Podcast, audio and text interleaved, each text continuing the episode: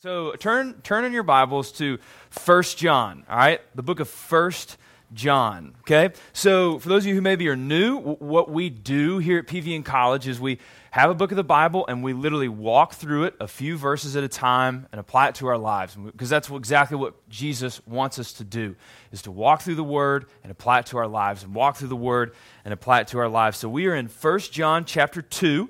Um, we're kind of in the second half of it. We're, we're in verses 15 through 24 tonight. And maybe, you know, man, this is so awesome. I really want to catch up. You can. You can go to um, the any podcast app on your phone and just search PVN College, and you can find um, the the last three weeks of where we've been. Okay, so you can catch up if you need to get caught up. But we're in First John chapter two, verses 15 through 24 okay? And right out of the gate, before we even get into it, it, we already can learn something, okay? Which is so awesome. So, 1 John chapter 2, the first half of the chapter, which we covered last week, focuses on what we are supposed to love, okay? We're supposed to love God, we're supposed to love our neighbor, all right? And the second half of chapter 2, which we'll focus on a lot of that tonight, tells us what we are not supposed to love, what we do not need to love, namely the world and the things in it. So, right off the bat, before we even get into this, we can already learn something, okay? Love means embracing some things and rejecting others, okay? Love, by its very nature, if you love something, it pulls you in to bring in some things and to reject others. It has to mean that. If you love breathing air, then by definition, you need to be against the belief that we don't need air to survive, right? If you, if you, I love air. It's just awesome. I have a poster of air on my wall. It's great. If you love air, then by definition, you'll have to be against this belief that we don't need it. Does that make sense? So by loving something, that automatically puts you against things as well. My dad loves me and my sister and my little brother. Well, in fourth grade, somewhere around there in fourth grade, my little brother had to start changing to get ready for PE in the locker rooms, right? Thank you, public school. And some kids were that's not a dig on public. I went to public. That's okay. Right, here we go. So don't don't miss don't miss the that was my side road. That was not that was my fault. So anyway, Russell has to start changing to for PE, in fourth grade, and some kids were making fun of him. And when my dad found out about these other kids who were making fun of my brother, I thought he was going to put those kids into the wall, right? Well, well, that's not very loving, Ryan. Well, hold on. It's extremely loving for my dad to protect my brother. Does that make sense? Since my dad loves my brother, he's going to be vehemently against things that threaten him. Does that make sense? Anger is a part of love. Anger is what happens when love is threatened. Anger is love pushing out, right? Um, because the nature of loving something means defending it when it is threatened. The very nature of loving something means defending that something when it is threatened and being against things that threaten it. We're supposed to love God and love our neighbor. Therefore, when you love God, when you love your neighbor, it will twist in your heart and make you against things that threaten God, that threaten your neighbor. What threatens it? Well, let's look. 1 John 2:15 says this: "Do not love the world nor the things in the world. If anyone loves the world, the love of the Father is not in him. 1 John 2:15 Do not love the world. Now hold on. Does that mean that we can't love creation? Does that mean that we can't love a good movie? We can't love Target. Target is amazing, right? Um, Target is awesome. We can't love a good book that maybe isn't about Jesus. We, we can't love that anymore. This is what this means to not love the world. And maybe you've heard this phrase, right?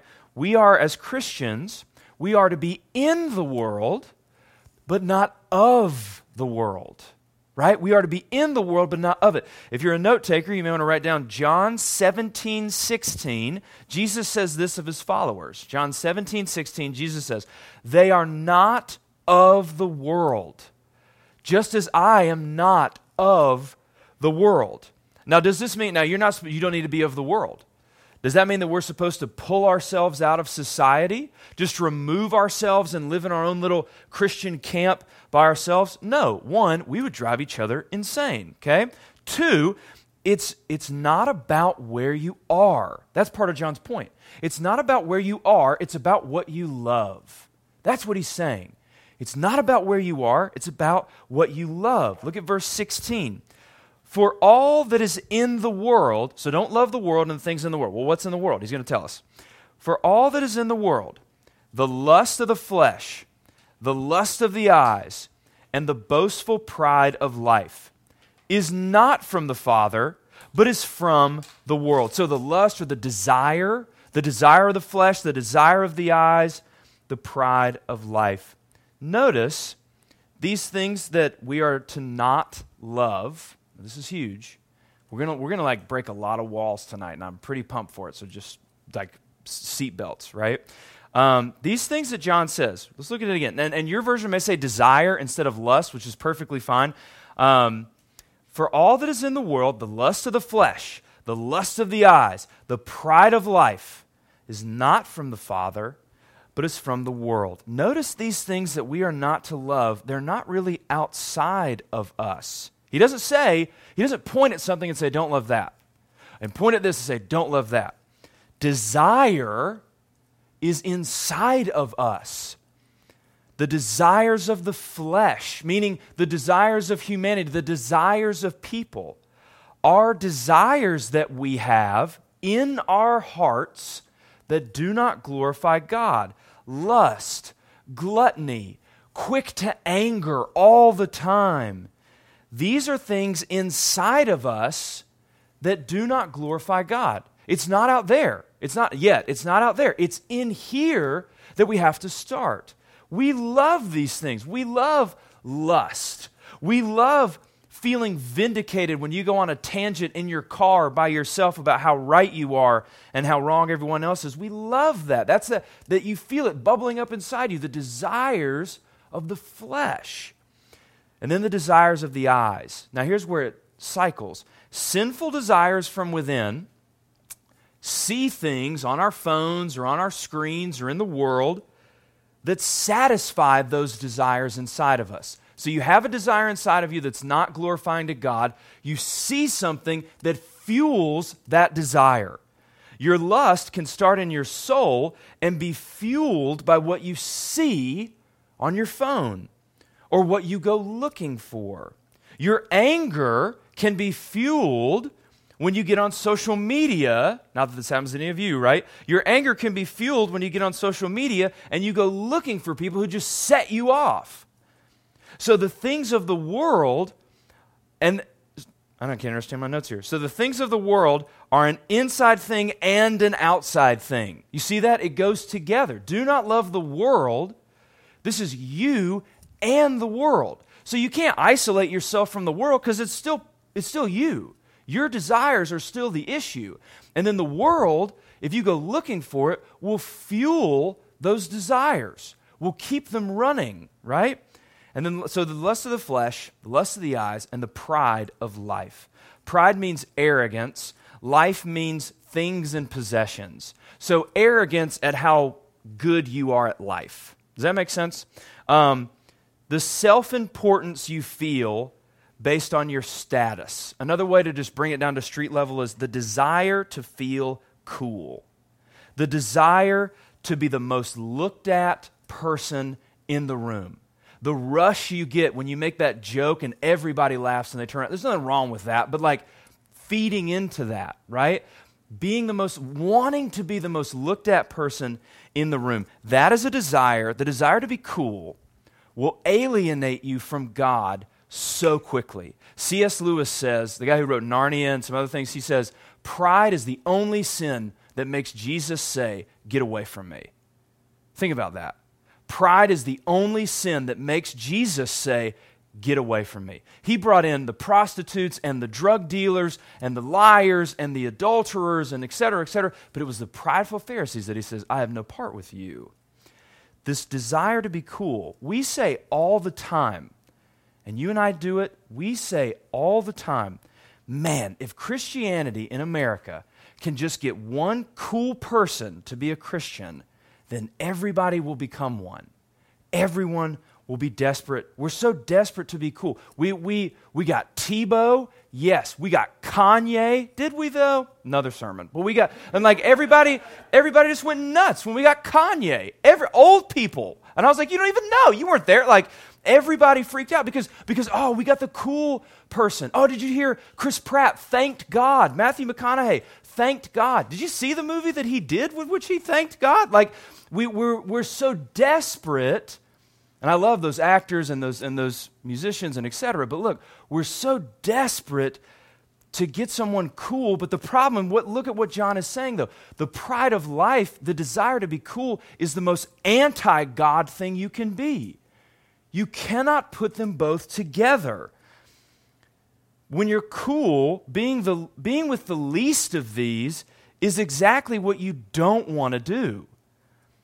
And listen, I'm sure King David, I mean, King David like killed animals as a kid, like with his hands. It was crazy, like zoo animals. And like, I'm sure he was cool. I'm sure King David was awesome, right? It's okay to be cool. It's okay to be cool. But to love the spirit of being cool, you see what I'm saying? It's okay to be cool. It's okay to be popular. But to love the spirit of being cool puts you directly against what God wants you to do. Listen, there's nothing cool about washing people's feet.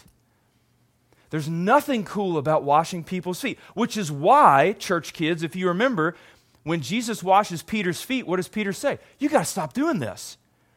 You got to stop doing this. And he's talking about being cool. Jesus, you can't lead a movement if this is what you're going to do.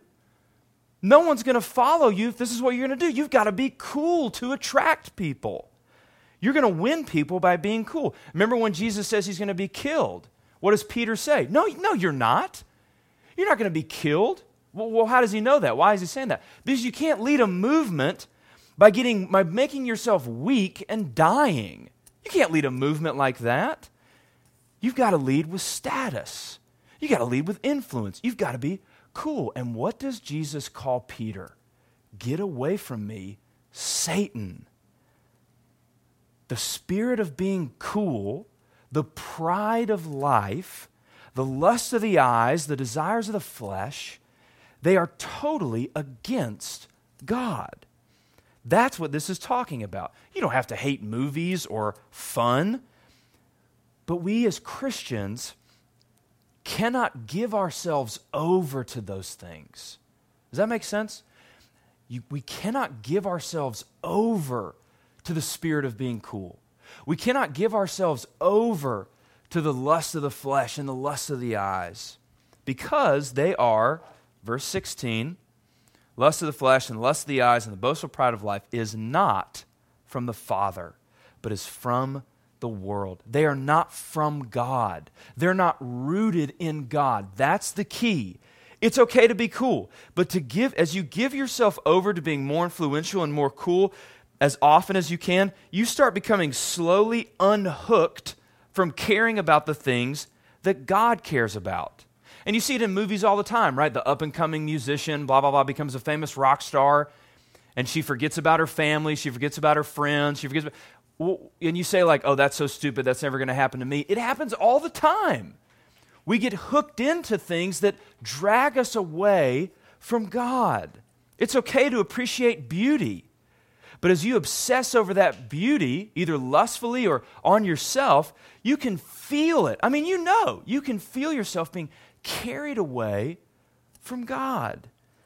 Don't love the world doesn't mean pull yourself out of the world. It means don't let the world carry you away. Don't let it carry you away. Notice also that these things are things that we desire the lust of the flesh, the lust of the eyes, the pride, the desires of the flesh, the desires of the eyes. We desire. To desire is to what? Is to want something. God is saying, watch out for these bad things that you want. Watch out for being carried away by the things that you want. Okay? And this is why this is important. We desire bad things sometimes. We do. But our culture says if it's a sin, then why do I desire it so bad? If it's sinful, then why do I feel this great pull, which has led people to say, well, then I must be, since I'm born this way, it can't be sinful. Since I desire it so bad, it can't be sinful. But according to John, that's exactly what's wrong. We are drawn, all of us, same sex attracted people are not the only people that get to say, if it's wrong, then why do I want it so bad? This is true. We're all drawn to things that biblically we should not be drawn to. And John is showing us right here in this verse just because you desire it, see, that's the justification. It must be right because I desire it so much. But John is saying there are going to be things in this world that you desire so much, and they're going to drag you off. They're going to drag you away. We are wired to love, but in this sinful world, you and I are taken in to loving the wrong things. And here's the beauty of it, though. Listen, becoming a Christian is not walking an aisle and praying a prayer, and all of a sudden you don't say bad words anymore, or listen, or you only listen to Lecrae when you listen to rap. Okay, that's not becoming a Christian. Okay, right? God doesn't just take you from doing the bad stuff to doing the good stuff, it's deeper. Notice, he talks about desire here. God reorders our loves when he saves us. He reorders our loves when he saves. Did I say anything in there about behavior? He reorders our loves and then behavior follows. That's part of what happens when He saves us. The things we used to love, the things that used to just draw us in hook, line, and sinker every time, they just don't taste the same anymore. That's what freedom in Christ means. It's not about, well, before I was a Christian, I did bad things. Now I'm a Christian, I do good things. It's about my soul was chained to these things. That's the incredible thing about what Jesus does when he saves us. He changes what we desire. Sometimes slowly and sometimes immediately, and with different things. It's at different rates. Don't freak out if it's not all the way there. But notice, listen, John doesn't say, don't do these things. He says, don't desire them. That's different. That's deeper. Don't do this. You can fake that. You can fake that.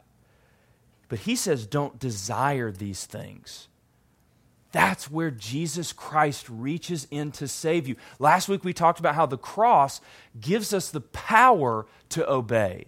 This week, the cross changes what you love. It changes your heart. It there's a shift that takes place in your soul when Jesus takes hold of your life. And we work in community to help each other fight these desires in our soul. Verses 18 through 24. 18 through 24. Children, it is the last hour. And just as you have heard that Antichrist, uh oh, is coming, even now many Antichrists have appeared. From this we know that it is the last hour. They went away from us, but they were not really of us.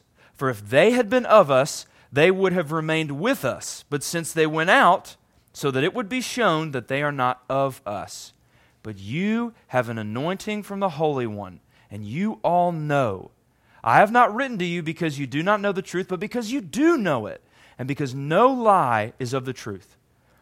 Who is the liar but the one who denies that Jesus is the Christ? This is the Antichrist the one who denies the Father and the Son. Whoever denies the Son does not have the Father. The one who confesses the Son has the Father also. Last one, you're doing great. As for you, let that abide in you which you have heard from the beginning. If what you heard from the beginning lives in you, you will also live in the Son and in the Father. All right, here we go. The word children is right there again, right? Children, and it'll come up later. Two things that this shows us. One, John deeply cares about the people listening to him. And this is huge because the Bible is not some old, hateful document that old white people just smash people with. But that's what everybody thinks it is that's your age. And that just shows that they haven't read it. John calls these people children. And we're going to get into why he does that later on in just a minute. But these are big issues that we're about to get into. Antichrist was used three times. We're going to talk about that.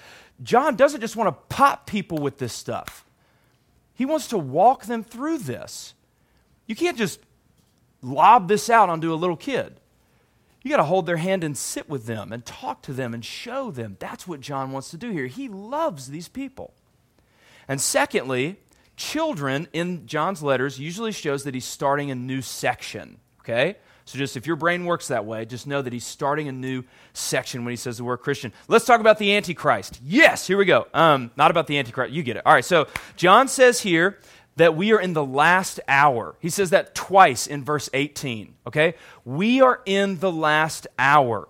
The phrase last days, the last days, and if you did Sunday school with us and went through Revelation, you're going to be a little ahead of the game here, but the last days are not just like the last couple of years of we're going to really break some barriers so we can talk after so just hang with me. Um, the last day, don't base it on the left behind books okay? Cool? Um, they're page turners but not theologically my favorite all right? The last days can actually be traced all the way back to acts chapter 2 in acts chapter 2 which is right after jesus ascends into heaven he starts calling it we're in the last days according to the bible the last days is not this little couple of years at the end where, where the mountains flip upside down and there's fire and blood everywhere.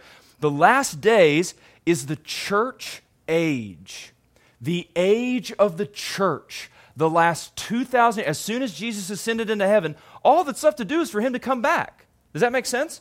And that could be any time. There's nothing left to do in the big story until Jesus is done saving people, and then he's going to come back. That's all that's left to do. We are in the last days.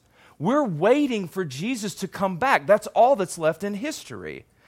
Today, we are closer to Jesus coming back than we were the day before.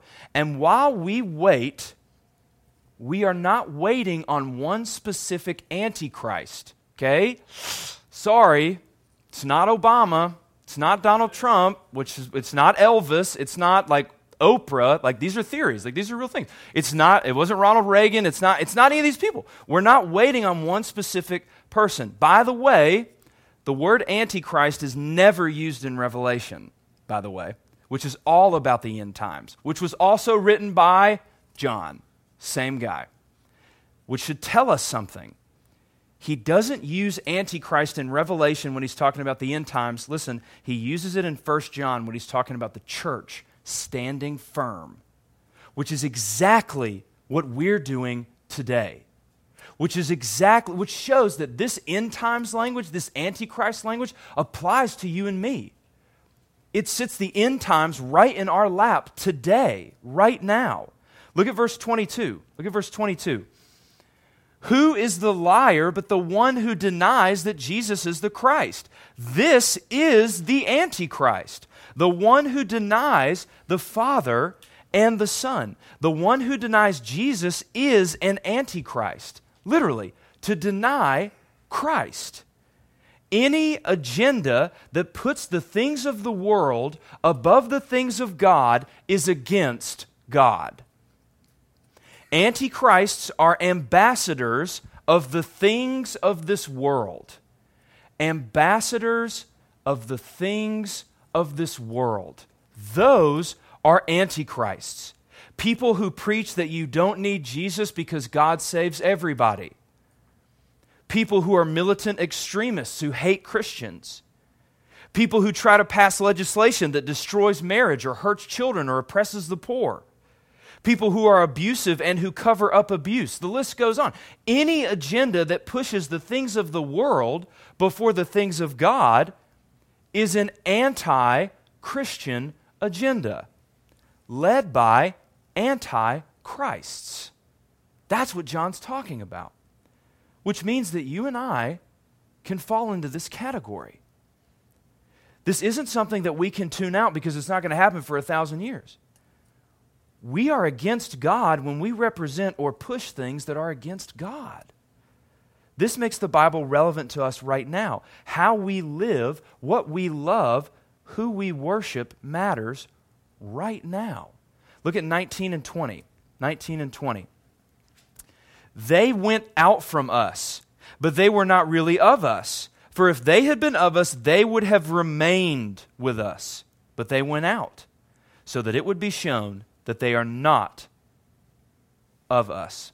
But you have an anointing from the Holy Spirit, and you all know. Remember, in 1 John, the big problem this church is having is that they have had a massive split, okay? The people who have split, who have left, believe this false doctrine about Jesus that he couldn't possibly have been human. He had to have just been pretending to be human or fake human, which we'll get into later and we talked about a couple weeks ago. But just so you know, that's wrong, obviously, and they've split away from the church. And these people are standing firm, but that's hard. So John writes to them, and he's talking about the people who have left. And John is telling us those who fade away from the faith were never truly converted to begin with. Those who fade, they are not of us, and they left to show that they were never of us. They were never of us. Here's the only example that I could figure out, and it's not a great example, but just like, don't be like, well, technically, just roll with me, okay? You know, maybe you get, maybe a guy tries to sell you concrete, all right? Just come on. A guy tries to sell you concrete, and he's like, it'll last for 20 years. It's to last for 20 years. You're not to notice any, no cracks, no, you know, it's not to fade. It's to be awesome. 20 years. It's to be awesome. And then by like year 10, it's all like faded and cracked and it's, it wasn't the real thing. Well, you find out later that it wasn't actual concrete, it was this like synthetic blend. You can tell it's not the real thing because it doesn't last. That's what John that's that's John's point here. You can tell it's not the real thing because it doesn't last. That's what's happening here and this is so important to be a Christian is to endure in Christianity. To be a Christian is to endure in Christianity. You can tell she's the real thing because she endures in the faith. Because he endures in the faith. How many people do you meet who say, Oh, I'm a Christian, but I haven't been to church or cracked my Bible in 15 years? John would say, No, you're not. And this happens in church all the time. I see this all the time. People are here and they're fired up for like a month or a year, and then they're gone. They just quit coming. And this, I'm not talking about they go to a different church, that's fine, but they just check out. And listen, it's not laziness. Oh, they're just lazy. They don't want to get up. Laziness in this situation is the fruit, but bad doctrine is the root. Okay? Oh, they're just being lazy. No, laziness is the fruit. Bad doctrine is the root. It's the wrong doctrine. The doctrine that Jesus isn't important. The doctrine that, well, I don't really need to be a part of the body of Christ to be a Christian. I don't really need a Christian community to, to help me in my faith. That's a doctrine. They may not call it that, they may not even subconsciously realize that's what they're doing, but that's a doctrine. Remember, John cares about doctrine. Not because he's some bookworm and I'm trying to bore you to death by saying doctrine 80 times, but because doctrine matters. You have doctrine, whether you give whether you've never touched a book in your life or whether you read all the time, you have a doctrine. You have a belief about Jesus. People who, who quit going to church, that's based on their doctrine about Jesus. They don't think they need him. Doctrine is one of the ropes that connects your soul to Jesus, that keeps you connected to him. So, how do you apply this to your lives? Well, first of all, first one, listen, hang on. Hang in there. In a culture that wants to pull you away from the faith by sin or just by entertaining you to death and numbing it out of you, hang on. But remember, it's not just the lust of the eyes, it's the desires of the flesh, too. Your own body. Being a Christian is like the trippiest thing in the world because literally your own body is working against you. Does that make sense? Romans 7, Paul says, The thing that I want to do is the thing that I don't do, and the thing that I don't want to do, I do. He, I mean, he's going crazy. Well, he's also a Christian, right? Get help. Ryan, th- this part of the Bible that talks about gay people, I don't agree with it. I don't like this. And if I can't and, and I can't stay in a church that would support what this Bible says about same-sex attraction. I can't support that. Well, then let's we need to meet, and, and, this is just an example, but like we need to meet and talk. Or we need to get you some books and some help so that you can understand this better and stay in the faith. I don't like what God did to Job. That's ridiculous. Why would you do that? Well, then we need to talk about Job. We need to help you with the things that you can't break down so that you will stay in the faith. Maybe you're suffering right now. Maybe you're suffering we need to get you comfort and help so that you don't turn your back on God. Because there's more at stake here than just not going to church. So hang in there and get help. But listen, here's the other thing, too. Don't just hang on, but listen, for some of you, come back. A lot of us come to, and, and, and let's just walk through it a little bit. A lot of us come here on Thursdays, and I want you here. This is awesome. I love when this place is packed. But some of us have come on Thursdays or we go to different places on Thursdays, but we've never actually joined a church. We've, gotten in, we, we've never gotten involved on church, in, in a church on Sundays to, to just plug in and, and just receive or to help, to be a part of the body of Jesus.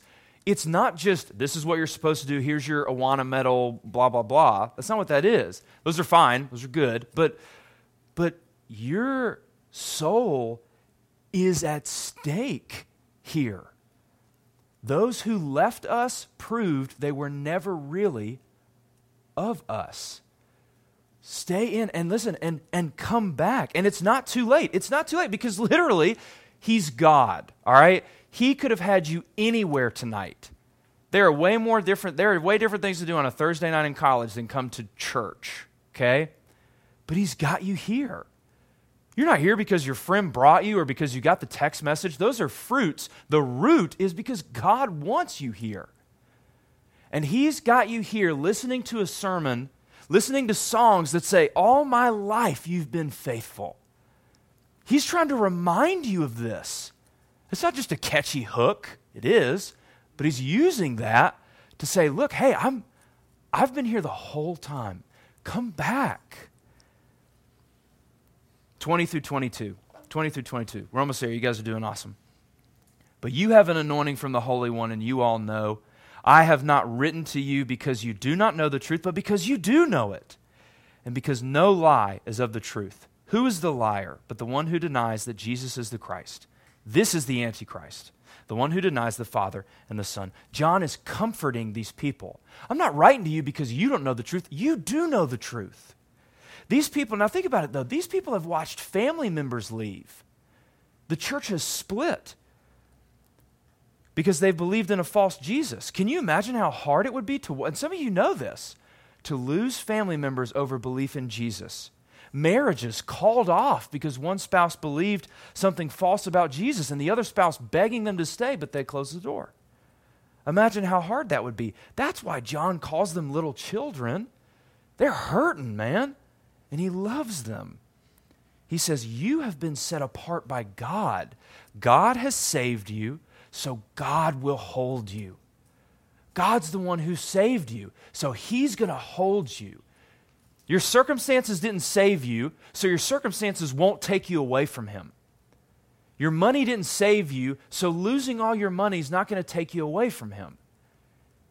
He's going to hold on to you also in 23, you can't say that you love God if you want nothing to do with Jesus. Look at 23. Whoever denies the Son does not have the Father. The one who confesses the Son has the Father also. You know people like this in your life. Maybe for some of you, it's, it's this idea of, oh, I love God. God is awesome. God is the man. He's so cool. Yeah, but have you given your life to Jesus? Well, I think we can all worship who we want as long as we love God. Well, according to John, you don't love God if that's what you think. The Jews who claimed to know God, but they hated Jesus, what does Jesus say in John 8 19? If you knew me, you would know the Father also. Jesus is the only way to God. It's about what you do with Jesus. Last one, verse 24. As for you, let that abide in you which you heard from the beginning. If what you heard from the beginning abides in you, you will also abide in the Son and in the Father. This is huge. If what you heard abides in you, it's a nice, like Shakespeare SAT. If what you hear abides in you, in other words, if what you were taught by the apostles, by this book, if what you were taught abides in you, then Jesus lives in you. What does it mean if it, how, how can what you hear live in you? If it affects the way you live. If it affects, if this book affects what you love. If this book makes you want to fight your bad desires. Notice that. If this book makes you desire to fight against your bad desires, that's how you know Jesus has taken control of your life. This is why this is why we have a book table. This is why I don't ever shut up about books over and over again. Because this is why we have uh, out of our college budget we spend a quarter of it on books and keeping that table full. Because when you hang up a string of lights, you can't usually just use one thumbtack. It's not enough. You need multiple hooks along the way on the string so it will endure, so it will hold up. Multiple hooks along the way. That's what books are. They help us believe and continue believing. I'm doing great with Jesus, and oh, I don't know what to do about this. Let's talk. I'm sure there's a book about it. And obviously, we want to talk about it too. But doctrine is important. What you heard affects what you believe, and that your doctrine determines your soul. That's why it's so important. So keep going. Keep enduring in the faith. Stay with it. Yes, keep coming on Thursday nights, but find a church to plug. It doesn't have to be PVN. I hope it is, but it doesn't have to be. Find a place, a body of Christ that loves the Bible and plug in there. And for some of you, that just means attend. Attend regularly. That's all you got to do. Old people love college kids. You're going to be like so popular. It's going to get like it's going to get weird. It's going to get kind of weird for a little bit. And then, and then you'll get used to it and it'll be okay. But, like, I'm telling you, and like college kids plugging in, high school kid, like, think about when you were in middle school or high school, how cool a college kid was to you. Like, they were gods, right? They just were. They were awesome. And you know now, college kids really aren't that cool. They're not that great. But listen, listen, they don't know that, okay? They don't know that. So, j- listen, jump in at a, at a church and say, Look, I'd love to help out with a small group with middle schoolers or high schoolers. They're going to think you're the, the greatest. There's the confidence boost you need, right? It's going to be awesome. And, and, I'm, and I'm telling you this because, like, it's there, man. It's ripe for the taking. And we need, you guys, 10 years from now, you're the tithers, you're the deacons, you're the elders. You guys are next. And why not plug in now to get in there now? And also, more importantly, I'm not trying to like end it on like a ugh, Ryan, but like, guys, your, your soul is at stake. You have a soul and it matters. And Jesus knows that. So he told John to write a letter to these people saying, Endure, hang with us. So keep going or come back Bring your broken desires. I have all these desires of the flesh. Bring them to Jesus. And let's help each other as Jesus helps us endure in the faith. Let's pray together.